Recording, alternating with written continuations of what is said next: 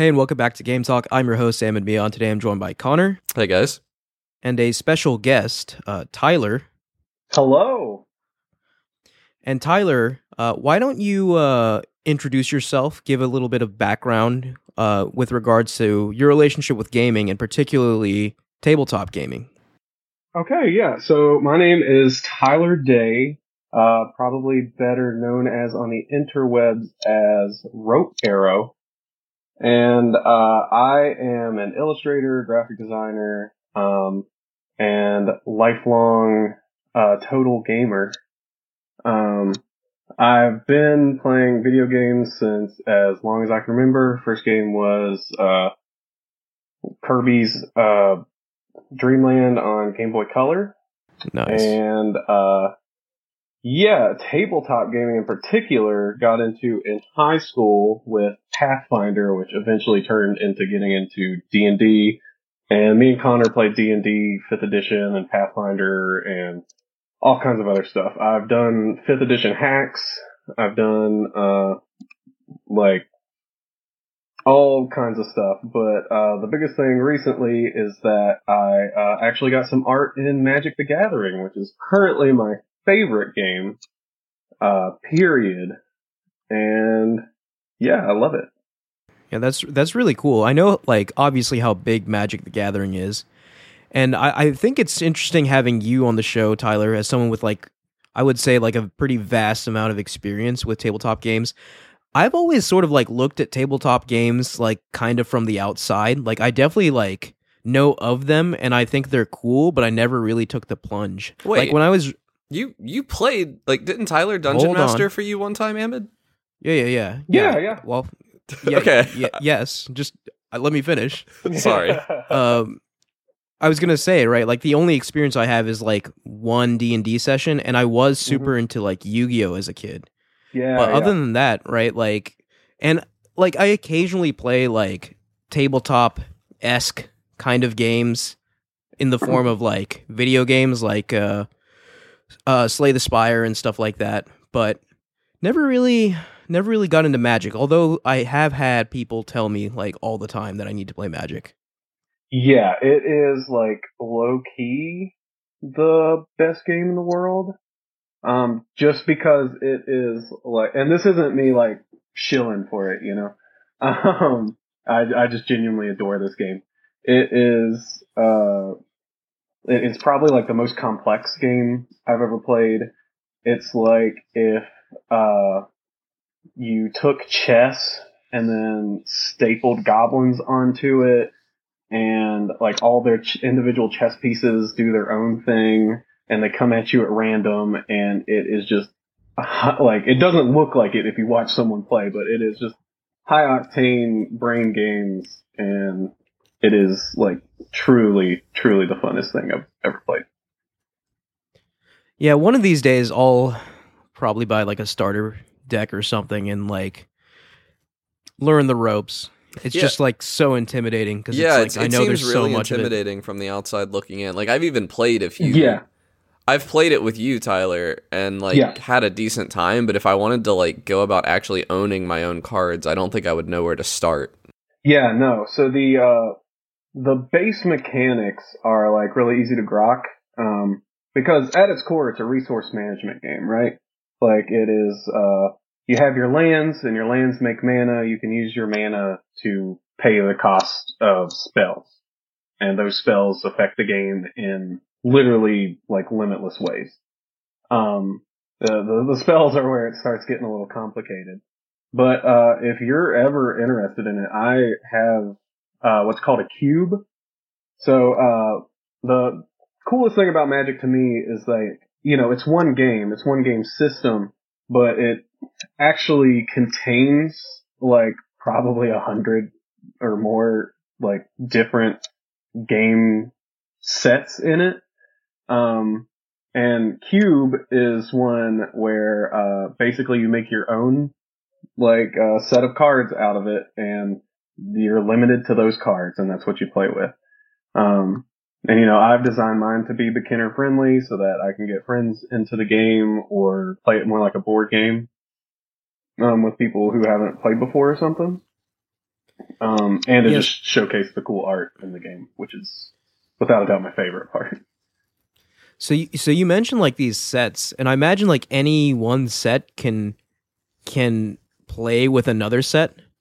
Yes. So, uh, yeah, there are.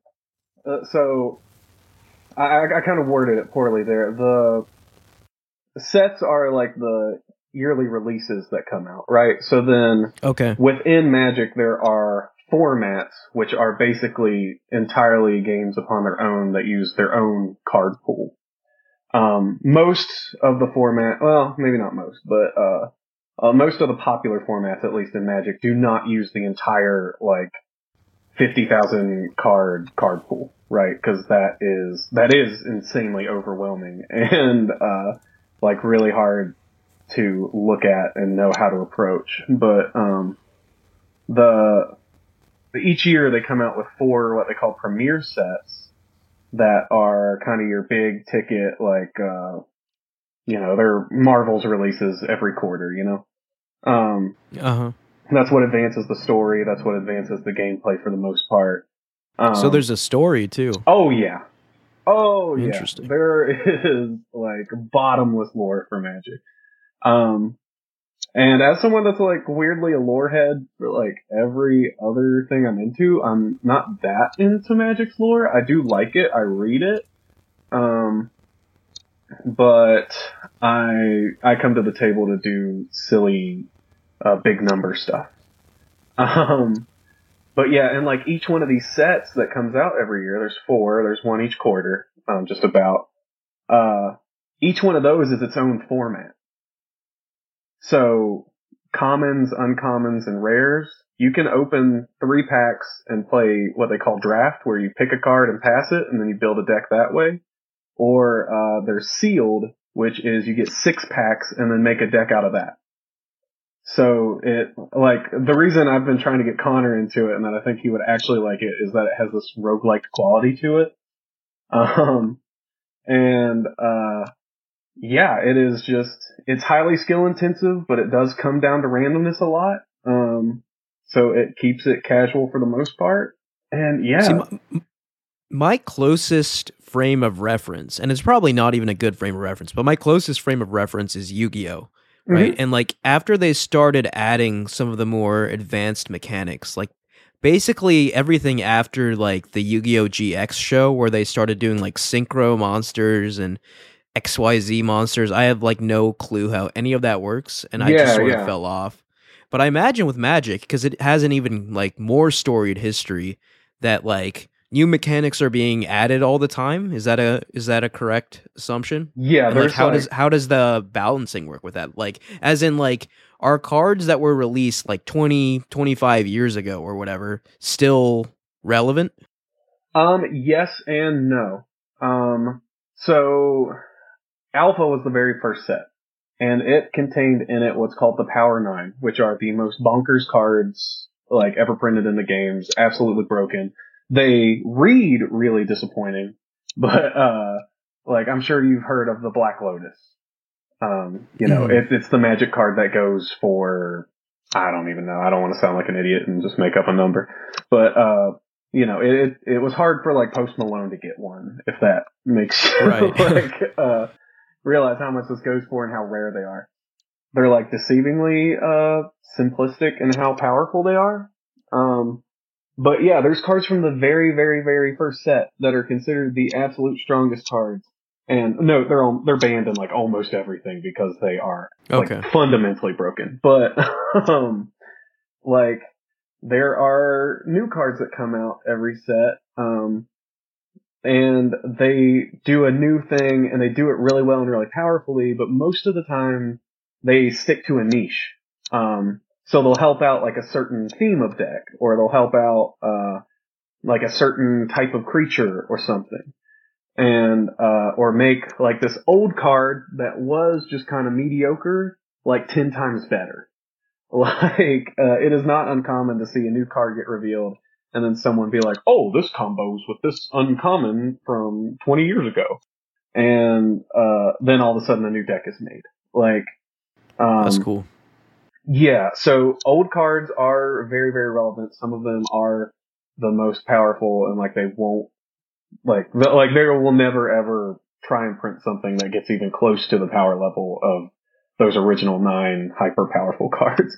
Um, but like they, they mostly keep it pretty good in check. You know, there's a set every like couple of years maybe that, you know, they power creep a little bit. Um, but for the most part, there's a core set of cards that they just, uh, they tweak and they make them different and make them better. Cause like, Magic does have 50,000 plus cards. Yeah. That, that is a made up number. I don't know that off the top of my head, but, um, but, uh, they are mostly variants of each other. So once you know one, you start to learn the rest. And yes, each set has, uh, like, I think most of the premiere sets tend to have at least like two brand new mechanics, but they're typically a tweak of something you already know. Um, so like I've got in front of me on my desk, there's just a little common here called Fearless Pup. Um, and it has this ability called Boast, uh, which was brand new when it came out, and uh, you can just pay some mana and buff it a little bit for the turn. Um, but you can only do that if it's attacking. So like they made the set like purposefully aggressive and it cares about the combat step and stuff. But um, you know, there will be sets that focus on the graveyard or focus on your library or focus on a certain type of card. And yeah, they're it's it's mostly just um like they do come out with a ton of different cards, but once you know like the core mechanics of the game, you, you start to see that most mechanics are just kind of tweaks to them. Like, uh, Magic is a game built on exceptions to the rules. So most cards tell you how you are allowed to break the rules. And that's the neat part. Um, once you know the basic rules, then they start letting you break them. That's cool. I do like that there appears to be like a pretty set structure because like I like how you mentioned like those super powerful cards that first came out are still sort of like the ceiling for like powerful cards Mhm. in that whole system. And I, I think that really I think it's cool to have a ceiling because otherwise like things can quickly spiral out of control. Yeah, like That, that's why I've never, because I, I adore Yu-Gi-Oh! Design-wise, you know? uh, Yeah. What it, like, I loved it, the show and everything as a kid. Um, I'm actually going to replace my desk mat with a foil Dark Magician Girl playmat I found at the store. Um, nice. But, uh, I, I can't get back into playing it because it, uh, Too many mechanics, man. yeah, well, yeah, there's a bunch of mechanics, um, but they also just compl- like every not every set necessarily, but um, a lot of Yu-Gi-Oh sets just straight up outclass older cards. Yeah, that's them- that's a kind of the vibe I was getting from Yu-Gi-Oh too. It's just like all the new stuff is just It is just completely better. makes the the old stuff irrelevant, right? Like if I whip out my my deck from like 2005 or whatever, I would just get blasted Yeah, without yeah. like like any resistance. Yeah. And you know, like there is some stuff. There's a little bit of that in Magic. Um, like there was a set that came out. Um, it, it's actually the set I got into the game with called Throne of Eldraine, and uh, you will see that uh, like a lot of decks in what they call eternal formats, where you can use basically the whole card pool. Um, a lot of decks tend to have at least one or two cards from that set in it because it just uh, they they pushed it a little too far. It, it's nowhere near the level of like the truly broken old cards that they hold as the ceiling, but you know the more modern ones they scooted some stuff out of the way, and that made people really upset when it came out, honestly. And uh, Wizards has kind of course corrected on that pretty well, I think. It's it's kind of funny. Uh, Ammon and I just the other day were talking a good bit about um, live service games, and the way you're talking about Magic is almost reminding me of that conversation. Except, Oh, absolutely, Magic. Like if, uh, sorry, I didn't mean to cut you off. No, it's fine. Uh, it just sounds like they've maintained it better than a lot of, certainly better than Destiny has, for instance. Yeah, no, you could totally view the premiere sets that come out every year as the seasons of Magic, you know, um, uh, like Halo Infinite just got season three, but, uh, uh, you know, there's just the battle passes buying packs of cards and or singles at your LGS, and uh, the there's occasionally like an extra bonus season that's either a set that's all reprints or a set that focuses on a specific format and has cards for that in it. So like uh, they're coming out with a Lord of the Rings set this summer, and uh, yeah, it looks straight fire. But um, it's focusing on a big format called Modern, um, which has cards from the past. I think like twenty three years off the top of my head, maybe. Uh, which is still an absolutely insane card pool. They'll make sets that focus on one format or another, and uh, then like some of those cards just may not come to other formats. So like cards that are built for modern aren't going to go through what they call standard, which is all only premier sets of like the past two years. And so cards that are going straight to modern can be a little stronger um, because they have to face the like 20 plus year card pool as opposed to the two year card pool. So there's That's a, interesting. there- yeah, there's a weird balance uh, with all of it, and yeah, it brings a kind of hype to it when you get a set made for like Commander, which is the biggest format right now, um, where it uses literally every card in Magic except for those Power Nine and a couple other banned ones. But uh, like you basically have access to the whole pool of cards, and that is um, exciting when they print cards directly to that because you know they can be at a certain special power level. You know. Yeah. so I'm curious. Yeah, go ahead, Connor. No, I was just like, I don't know. I swear everything I hear about Magic makes it almost more intimidating to, to get into than it was before. That's There's just fair. so many rule sets and everything. Yeah. I do. Yeah, that's Well, why I said like, at the- yeah. yeah. Yeah, I was just gonna say that's why I said at the beginning like I that's why like I definitely respect it and it seems cool. I just feel like it's just I have to commit hard if I need to do it and that scares me. I, I will and say, I- like, as someone who just sat down and played uh, two rounds, I think, with Tyler, the the base rules are easy. Like, you can learn to play a hand of Magic, but like, if you wanted to sit down and get good at it, that sounds hard to me. Well, see, no, and that's uh, my buddy David. Uh, he hasn't played in a hot minute, like probably close to a year at this point. But um, he hyper casual, never goes to the game store with us or anything. Uh, but like he will, if we're having a commander night at my place or just at the boardroom separately, which is my local game store. Shout out to Josh and Kayla. Um, if he'll just come over, he'll borrow one of our decks, play it, and he has beat us several times. Like, and he plays literally once in a blue moon. Uh, and still has a basic grasp of the rules, and you know, we're all friendly, so That's if he has cool. a question. But, uh, and then there's things like my cube, which is its own format essentially. Yeah, that's what Uh, I played. Yeah, where it's just two packs. You don't even have to think about building the deck. You just smash them together, and you have your own little 40 card deck, and you play with it that way. And they have easy to like kind of grasp themes about them. Um, yeah. So it it seems intimidating, and it honestly is intimidating. That's why like I love the game. I will like herald it forever. Um, but it's hard to just be like, "Hey, everyone, come over to my place and learn how to play Magic," because it, like it is really hard to get over that for some people. But once you grasp those core rules, you start to see that the cards, even though they have blocks of text on them, are like the blocks of text are just like saying, "Hey, do this." That you, this thing you already know how to do, but do it just a little bit differently.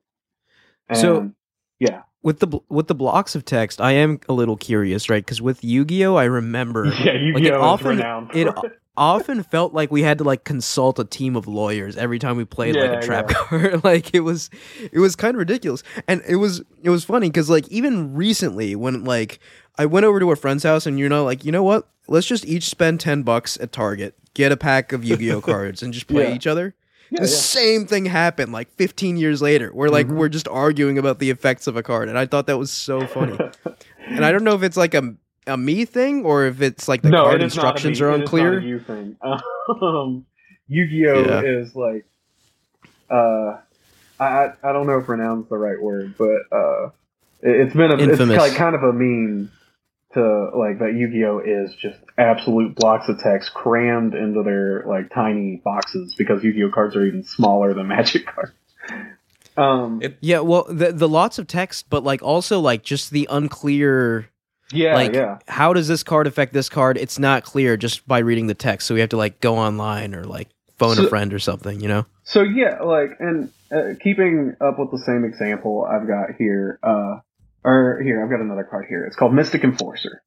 Uh, it's from Dominaria Remastered, uh, which was a reprint set this past year. It has protection from black, and you know that doesn't tell you what that means, but you can kind of figure out what it means, um, just by hearing it. It means black cards basically can't deal with it, you know.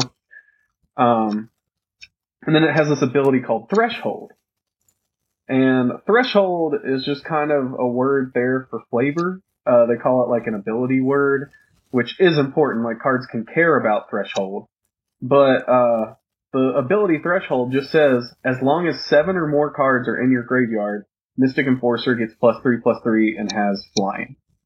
So that most abilities and like special keywords and stuff in Magic straight up tell you what they do.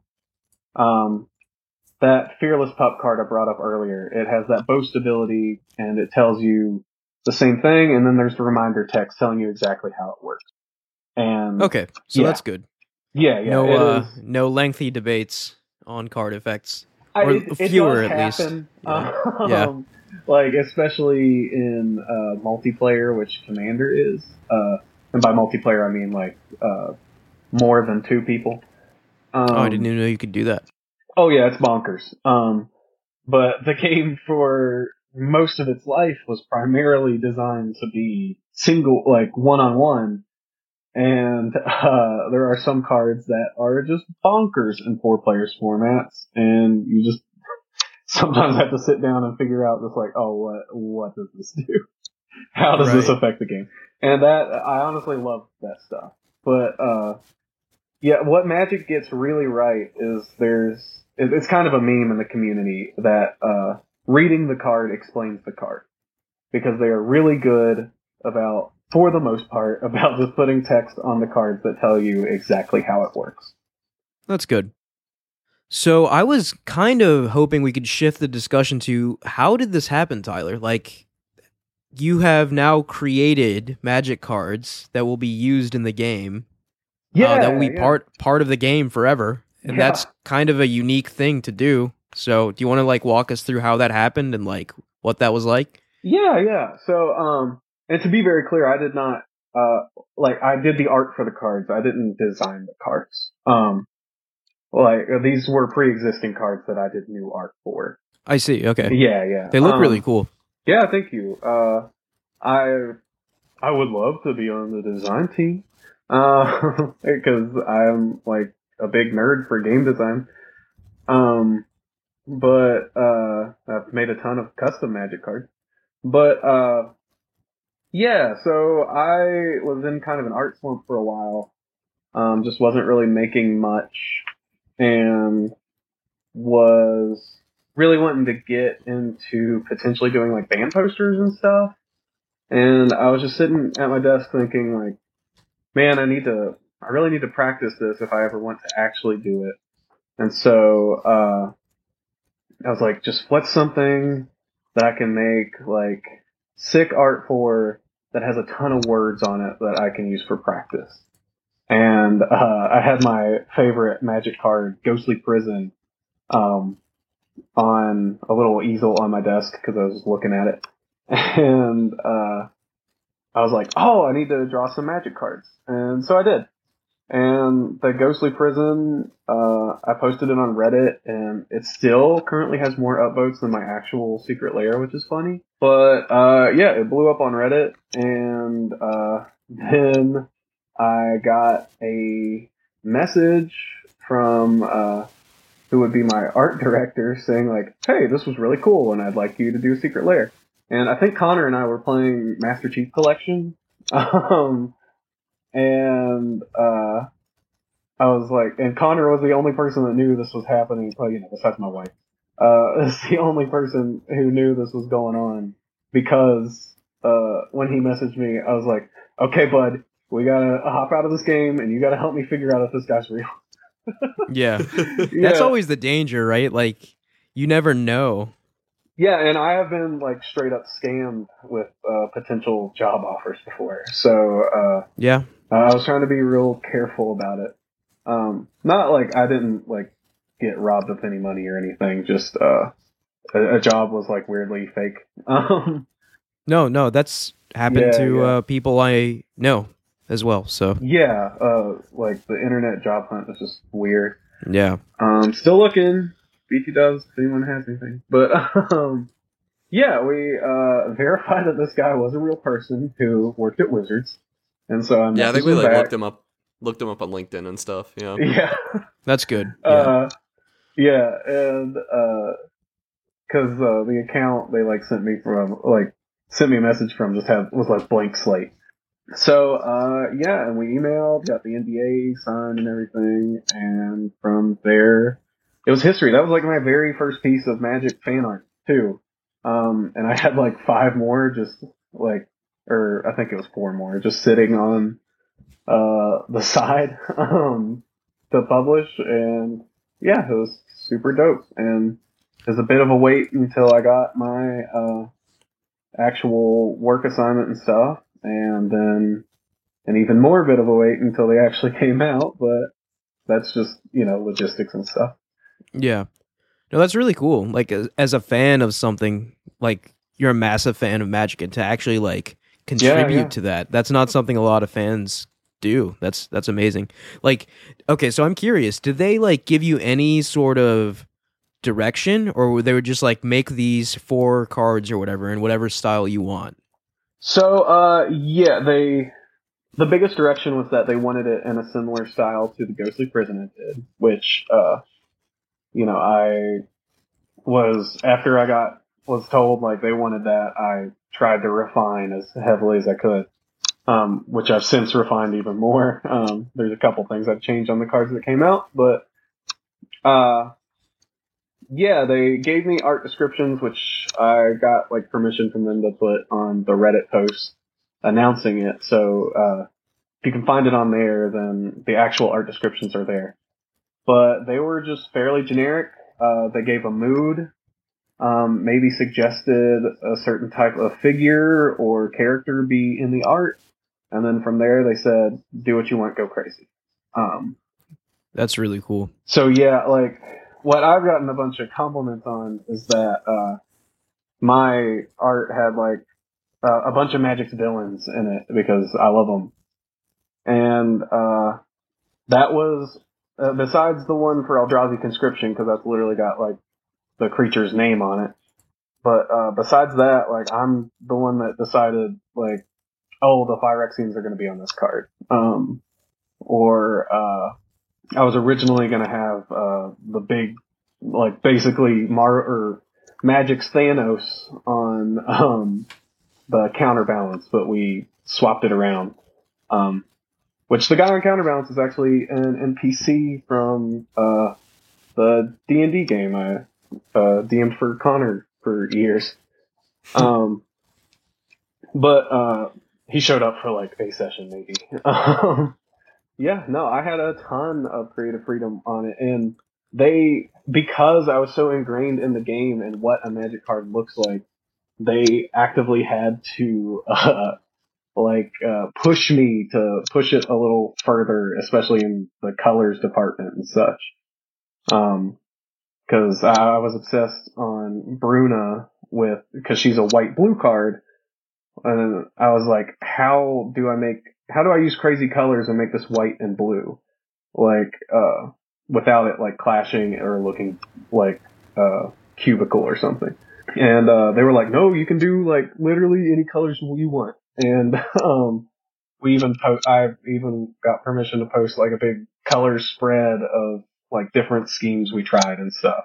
Um, and we eventually went with like the '90s uh, like plastic cup look. Yeah, so I'm I'm looking at the four cards right now. They all look fantastic. I gotta say, my favorite though is Deafening Silence. That I don't know, my some- favorite, too. Something about that one just I- really gotten- jumps out at me. I, I've heard that th- from most people, which is funny because uh, it might be the one I've changed the most. Um, the like text box and stuff, especially. I, but uh, yeah, that's the one where I put the, that little guy on there is uh, called the a Phyrexian, um, and they are currently the big bad um, in the story, and uh, they have historically been like the kind of like undercover like big bad.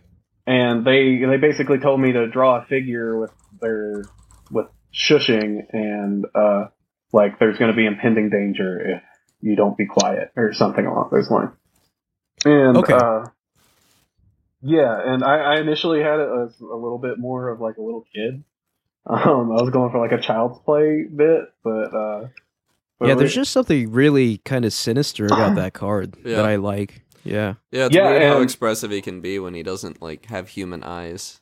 Yeah, yeah, like, and they, uh, that I had no idea that we were going to Phyrexia this year either. So, um, that was cool to see that line up. Uh, like my cards released with the Phyrexian set, which was super cool to see.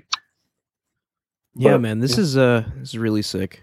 Yeah, thank you. That's uh hopefully it's just the first of uh many.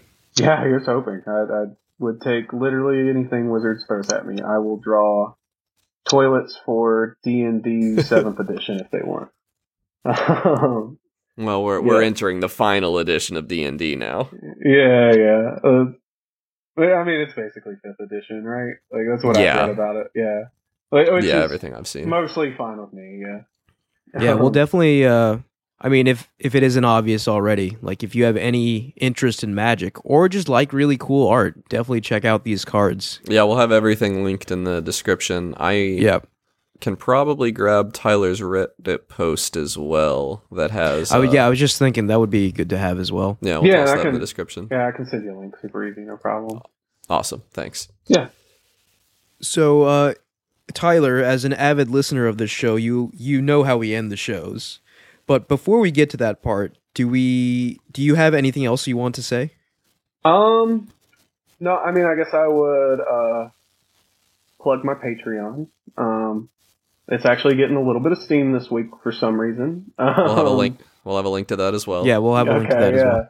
Uh, yeah, Patreon. I'm on Twitter, Instagram, all that. Uh, I do post on Reddit a good amount. I try and just be uh, wholesome on there. Uh, but yeah, and uh, yeah, hell, I mean, like, we can play some games together or something. I don't care. yeah, I am Rope Arrow Yeah, on man. everything. Um, That's rope Xbox- underscore arrow, right?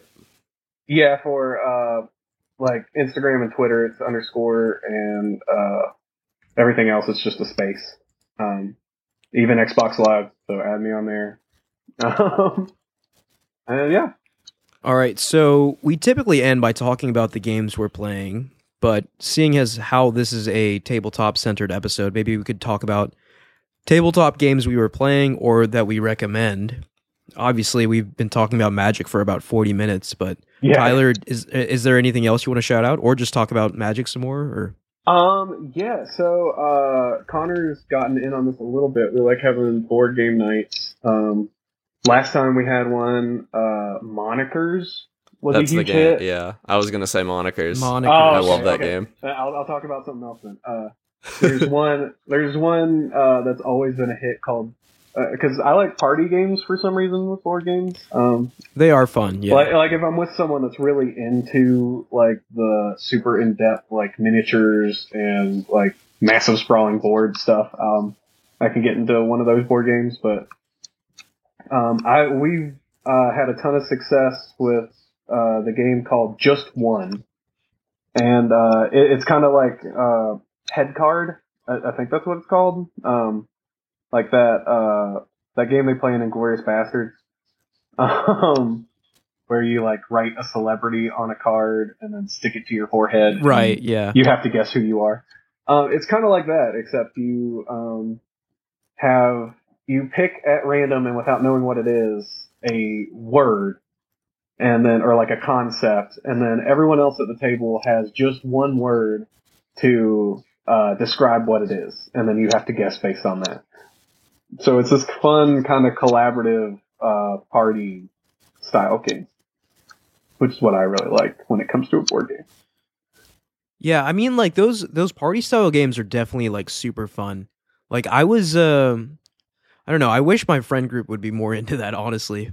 But uh I I have like dabbled with like some of like the more like super in depth sort of like, you know, this is to take multiple play sessions kind of games. Mm-hmm. Like I have you heard of a game called Scythe? Uh, I think I've seen it on the shelf. Um, It's like yeah, it's like an alternate history kind of sci-fi board game. it. I've only played it the one time. I went to like a board game bar with like my cousin and we spent like a couple hours just trying to understand the rules. But I remember when we finally played it, it was super cool. And like I, I guess as someone who isn't too familiar with these kinds of board games, like it just the design of it impressed me so much. Because this Oh, yeah. guy, the guy who designed it, like you could play against just the AI, right? And the Mhm. AI was like a shuffled deck of cards. And like you could like remove certain cards or add certain cards to like lower or increase the difficulty of the AI. And I yeah, was just like, man, that's so just like the amount of design work that went into that. I that's so cool. There's one like that that my buddy Paul has been playing. Uh, you can even do single player on it. Uh, yeah, that's that's what it was. It was like single player and multiplayer. yeah. you could do let either me, one. Let me text him and see if he'll reply by the time the podcast is over. But it, it's like a kind of almost like Darkest Dungeon kind of, um, plus a choose your own adventure micro D and D experience. Uh, super cool. But yeah, and there's like space versions and stuff. So if you liked that and want something that's like way more broken down, I'd highly suggest that. And if he doesn't reply, I'll just send it to you. Um, Okay, yeah, cool. but yeah, it's super fun. Yeah, so like shout out to Scythe, shout out to uh Yu-Gi-Oh obviously. Huge Yeah, mainstay yeah. back in the day. Like uh and it's still when I- going.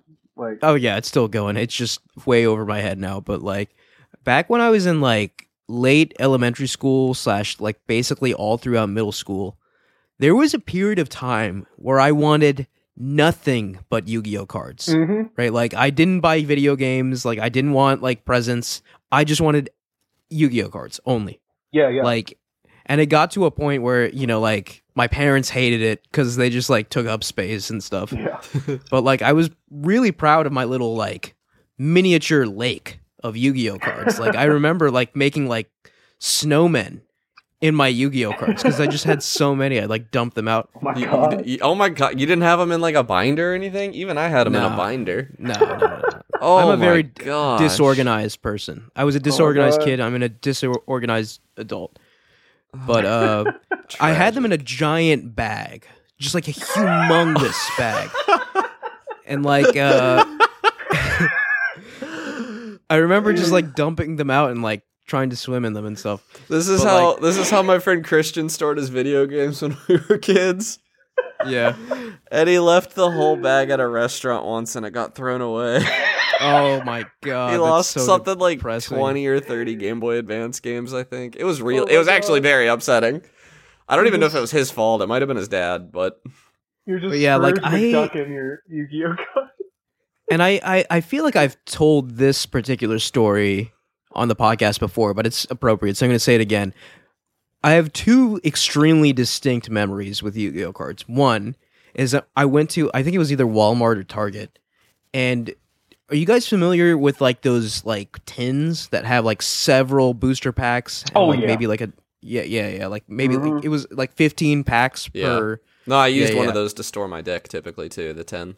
Oh yeah, Yeah, and it so- would just so- rattle so those- around in there. those tins back in the day i don't know about now but i think back They in the day they them, yeah. cost they cost like 20 bucks right does that sound right to you guys Oh. Sure. I was not paying for them, so I, I have no idea. Yeah, yeah yeah. so I- they co- would've- they yeah. cost 20 bucks but i noticed at the um in the in the little like aisle where they were selling them, the decimal point had mo- moved over. So it was $2 per tin.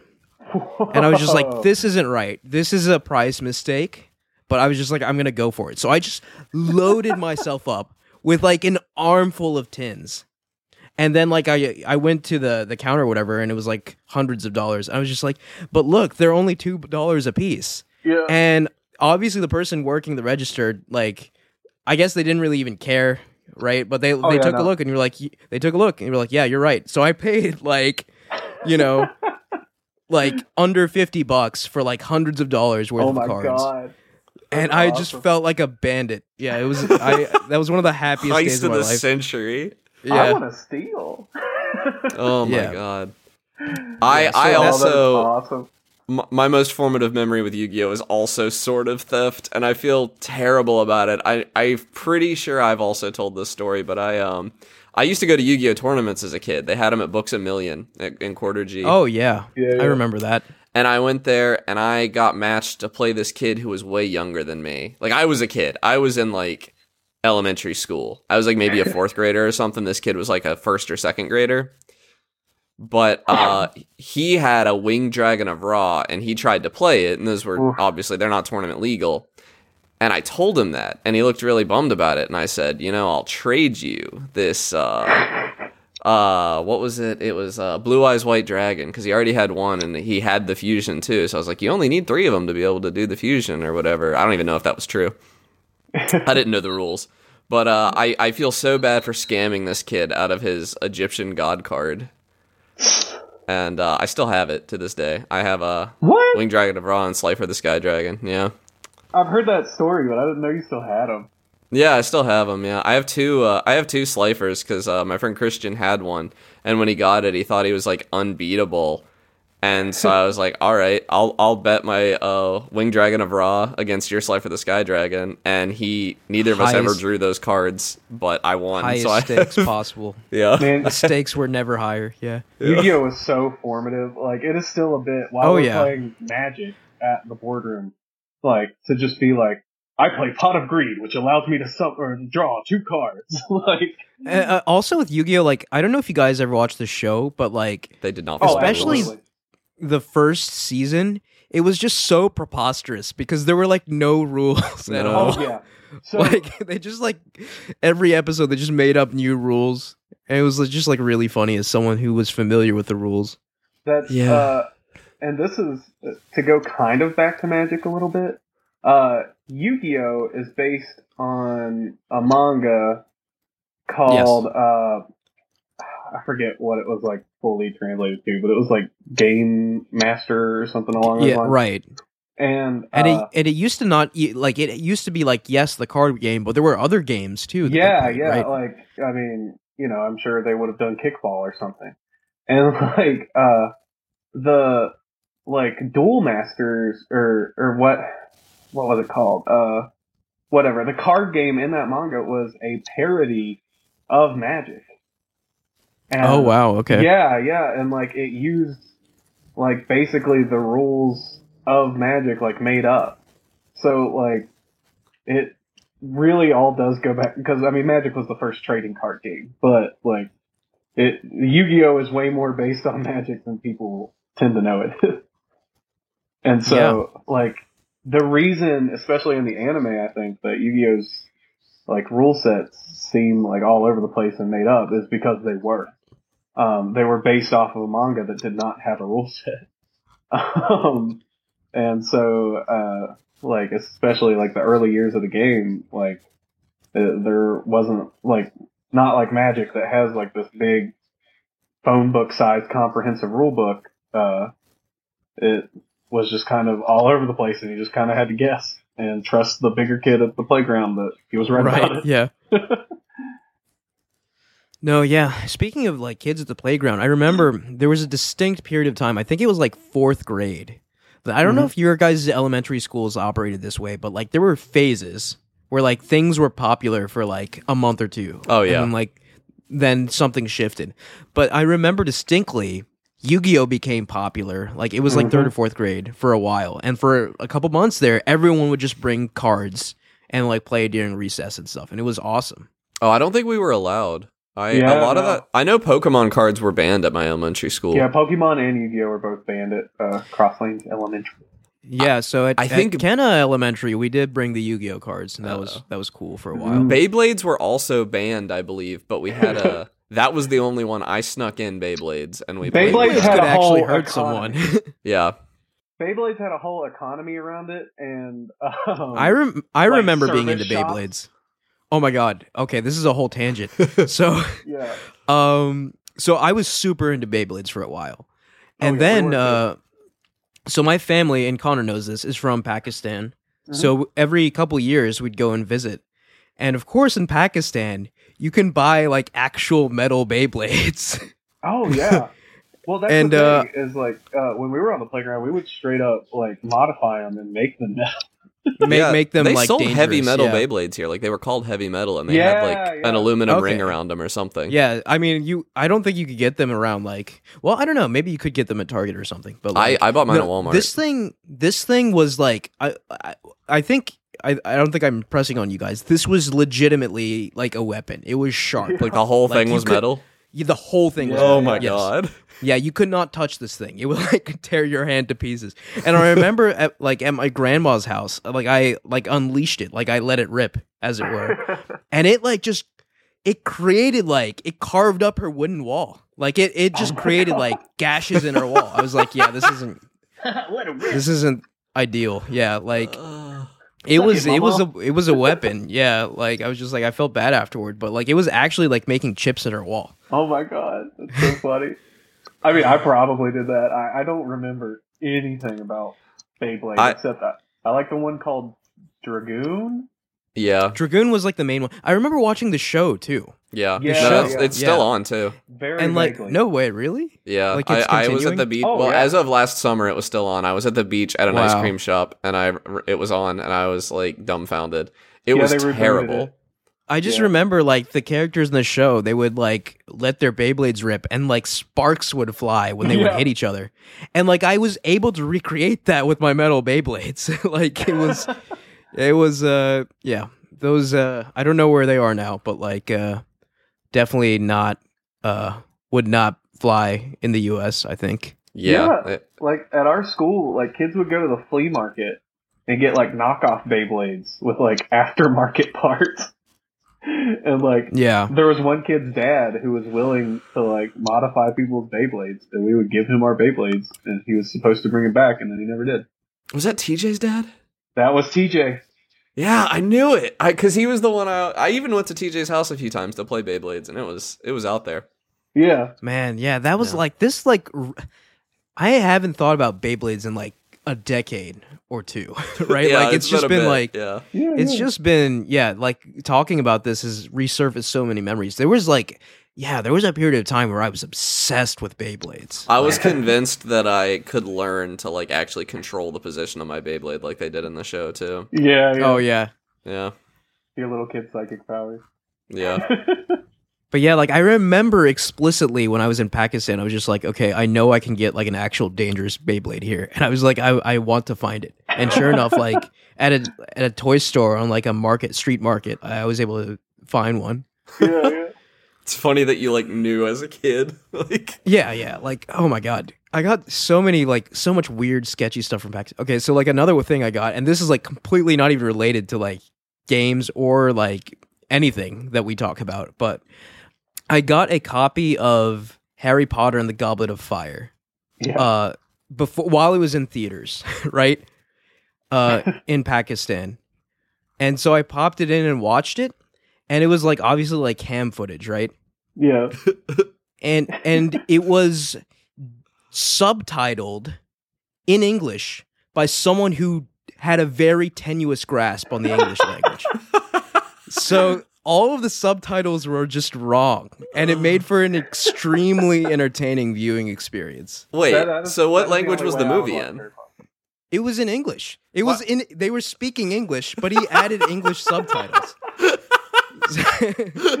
and the subtitles weren't like toggleable; they were just there, Yeah, Uh, and Yeah. the, and they were like highly incorrect. that is Oh, the only way you could get me to watch Harry Potter.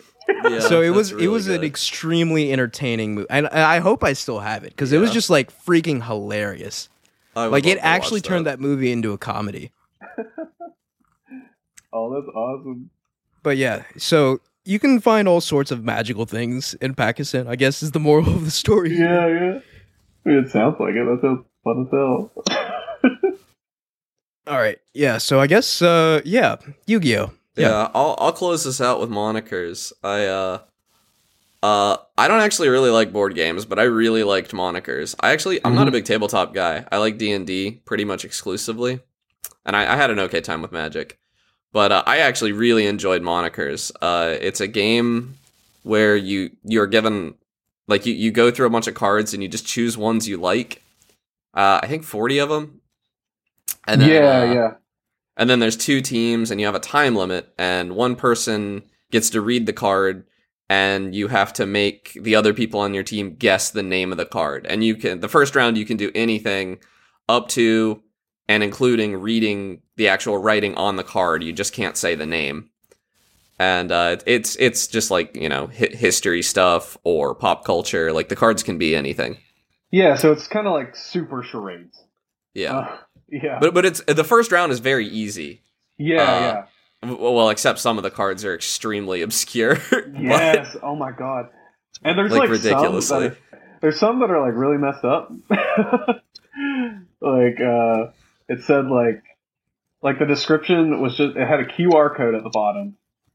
And it said like oh really- yeah, it said like a messed up baby pig with like uh head like genitalia and like it was just horrible. Wait, so and, you're like, supposed to like imitate that? no, you're supposed to do Well, do whatever you have to do to get the other person to guess it. Essentially, yeah, Man. yeah, Like, yeah, that's tough. And like some of them, like there's definitely some that the next time we play, I'm just gonna go through and take them out uh, Yeah. because they're kind of impossible. like Yeah. that one, like uh, going to one that's a QR code, like of a picture. Like how are you supposed to describe, like guess what that is? You know? yeah. I Um, mean, you were allowed to show them the QR code, I think, but yeah, it was it, it was Yeah. fun though. But like the the fun part is like in the second round, I think it is Mm-hmm. you what is it? No, the third round is charades. What's the second round? Let, let me just go get the box. Okay. I'll be right It, it gets harder every round, and you can even like the rules go for three rounds, but you can go even further beyond if you want to, uh, to make even harder rules. I know the third. Oh, I think the second round is charade and sounds. Maybe. Oh yeah, yeah, something. no, like the second round is charades. The third round is one word. Maybe. Yes. It, uh, so, like, by the third round, you actually know, like, what's in the deck of cards, so it's easier to guess when you only get one word. So, uh, Yeah. round one is use any words, sounds, or gestures. Round two is use only one word. And then round three is use just charades. So the the next two rounds really reward memory. Uh, Yeah, it's yeah. a really fun game. I I remember when we got to the charades round. Uh, Tyler's friend Zoe. What was what's Zoe's boyfriend's name? Uh, the, her husband, Torin. Oh, her husband. Sorry, I didn't know they were married. Yeah. Uh, No, but. Zoe and Torin, like they were they were competing, but then in the third round, they their charade skills were devastating. Oh, yeah. they- were I, like- I felt totally outclassed. Uh, so I just pulled out three random cards from the deck, and so these are like things that you would have to try and get people to guess. And one, the first one is a robot butler, and, and they do have like descriptions on them, so that I feel like you- that's pretty doable. yeah. Yeah. And if, so if you truly don't know what this thing is, then you can at least read the description and have people guess off that. Uh, the second one is the crying Jordan meme, which we got that one last time we played, and it was we got Robot funny. Butler too. Oh, Yeah. did we? I, I Yeah. Just I, I think of that yeah, I think it's not been shuffled, so I think we we're going to get all three Oh of these. yeah, yeah, yeah. We did get this one too. Uh, the Cake Boss, Oh yeah, the cake boss. Yeah. because that Cake that was really fun to uh, figure out like just a description for. Because I think we kept saying like cereal treat, like No, they're we kept Well, I was Wait. playing. I had John on my team, and I kept making Yeah, yeah. Jason Steele references because uh, he did Yeah, a yeah. he did a video we really liked in like high school about the Cake Boss. So Yeah, we- it's We- We absolutely have to play that again because it is. Yeah. Yeah, it's probably was- my favorite board game I've ever played. Yeah, honestly, it's got to be close for me too. Uh, and It, it's was- between that and shout out to Codenames as well. Codenames is a really fun board game. I haven't played that one. It's well, we'll have to give it a shot too. But it's another one where like knowing the people that you play it with is super helpful. But uh, Monikers was re- recommended to me by uh, my good buddy Kayla up at the boardroom. Shout out. Kayla again. Who's yeah, who's super smart that- about board. Those those social sort of games are always super fun. Like obviously, like Cards Against Humanity is always very I've fun. yet to play that one.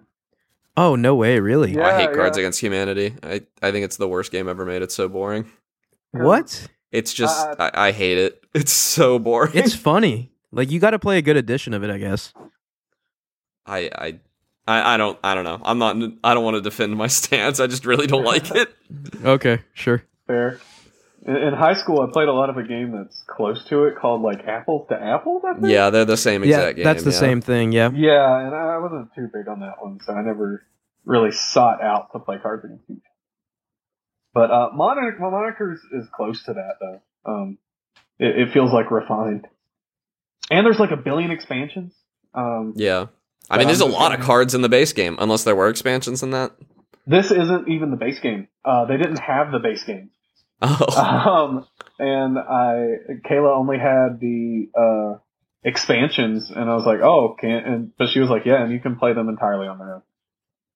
So, yeah, so I've still got to buy the base game, and like, Monikers is the only board game I can see myself actively buying like expansions and stuff for. It is that? oh yeah, yeah, it's really good. Oh, um, one thing I definitely want to shout out here is a very famous board game that I've very recently got into is Settlers of Catan. Oh yeah, Oh yeah, I played that. a That couple is times. always a good time. Yeah, I, I I've I've, al- had a very poor experience with Catan. I I think you were there, Tyler. I was like the only one there who hadn't played it. Our friend Kalub was like tasked Oh, I with forgot exp- you were there. he was like tasked with explaining the rules to me or something, and he just like good at said he just insisted on like explaining the rules as we got to them, and you can't do that with Catan No, because gotta- the first round affects yeah, Yeah. the the whole rest of the so like by the time we even he didn't tell me any of the rules of the rest of the game, so I just by the time we got That to the second round, I'd already lost. Like, Ugh.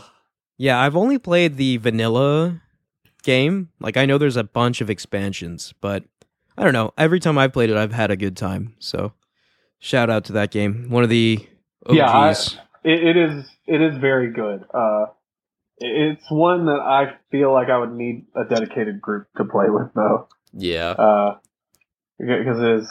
I, I think we even have like I think in my desk is uh like Whitney got me one year as a stocking stuffer uh traveling set of Catan. It's like just a little tiny pocket version. Interesting. Yeah, I've yet to play it, but it looks pretty fun. My dad uh-huh. has a collection of like classic board games that look like books. Like they, they did a special Oh. release for a bookshelf. We never play any of them, but he has a bunch of them. yeah. Also, I guess final shout out for me, and this is maybe like a one of those weird me things, but I do appreciate a good video game version of a board game. Oh yes, I so Right, so, like- want the From Talk. Oh no no no! Oh, so you mean the opposite? my- He means playing yeah, Monopoly mine on is Switch. mine is e- exactly Oh, that's okay, okay. exactly what I meant. yeah, yeah. So yeah, that's kind of it's kind of weird, but there was a phase as well where like my friends would all get online and we'd just play like Uno or something. And yeah, yeah. I, I thought it was kind of fun. Uh, But they they do have like Catan online. They do have like Monopoly and stuff. But in game Four, and I imagine like for Yu-Gi-Oh, they have Yu-Gi-Oh Duel Links now, which is like Yeah. the like de facto online Yu-Gi-Oh. Is there like an online or like a game video game version of Magic? Is Yeah, Oh, the there an absolutely. official one? yeah, it's called Magic Okay. Arena, and that's how it's. You can typically suggest new players uh, play the tutorial on that because it's pretty comprehensive.